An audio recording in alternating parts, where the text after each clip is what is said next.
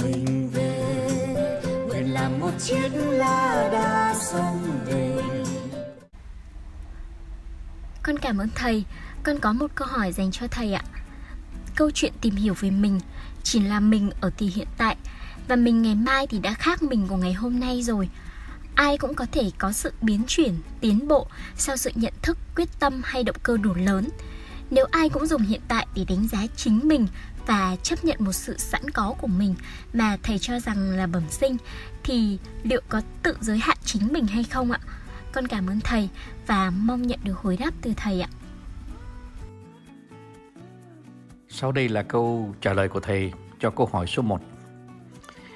Đó là câu hỏi về mình là chính mình, thì liệu là với cái gì sẵn có, tức là cái gì bẩm sinh của mình, thì mình có giới hạn chính mình cho tương lai hay không? Con ạ, mình là chính mình thì đã đành. Nhưng mà khi mà mình sanh ra, mình mang một số những cái yếu tố bẩm sinh, những cái cá tính bẩm sinh của mình.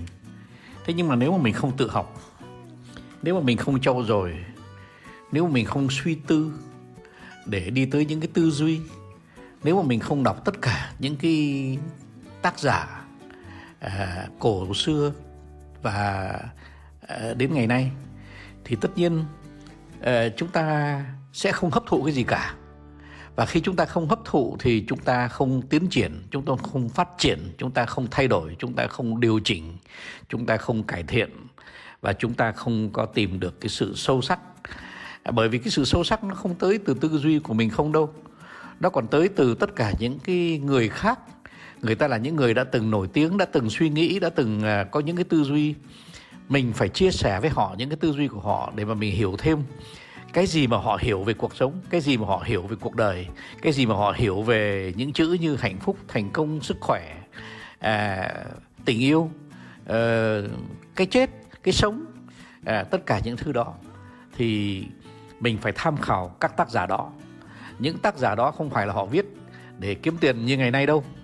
Họ viết là bởi vì rằng là họ đã có rất nhiều thập niên suy nghĩ về một vấn đề, mà rồi giúp cho nhân loại trở thành nhân loại tiến bộ hơn, trở thành nhân loại với tư duy cao sang hơn, sâu sắc hơn.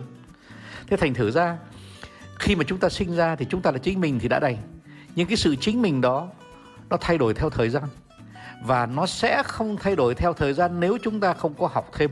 Tức là chúng ta không có mang tư duy tự học. Cái tư duy tự học nó quan trọng lắm. Và trong những cái mục khác, thầy sẽ trả lời cái tư duy tự học nó phải bắt đầu bằng tư duy hệ thống. Bởi vì cái chỉ có tư duy hệ thống nó mới nối liền được sự kiện này với sự kiện nọ. Những tác giả mà thầy vừa nói, họ nối liền cuộc sống với cái chết với cái hạnh phúc, họ nối liền hạnh phúc với cái tình yêu, họ nối liền tình yêu với cái sự đầy đủ vật chất, họ nối liền tất cả mọi thứ với nhau. Nếu mà chúng ta trong đầu chúng ta không nối liền được tất cả những thứ đó với nhau thì chúng ta sẽ không bao giờ thay đổi được tư duy. Và khi chúng ta không thay đổi tư duy thì chúng ta sẽ chỉ là chính mình, nhưng mà chính mình khi bẩm sinh và sẽ không phát triển từ ngày sinh ra. Thầy mong là câu trả lời của thầy đã đầy đủ để cho câu hỏi. Non nước yên bình khắp nơi chung lòng, mình về nơi đây thấy nghề.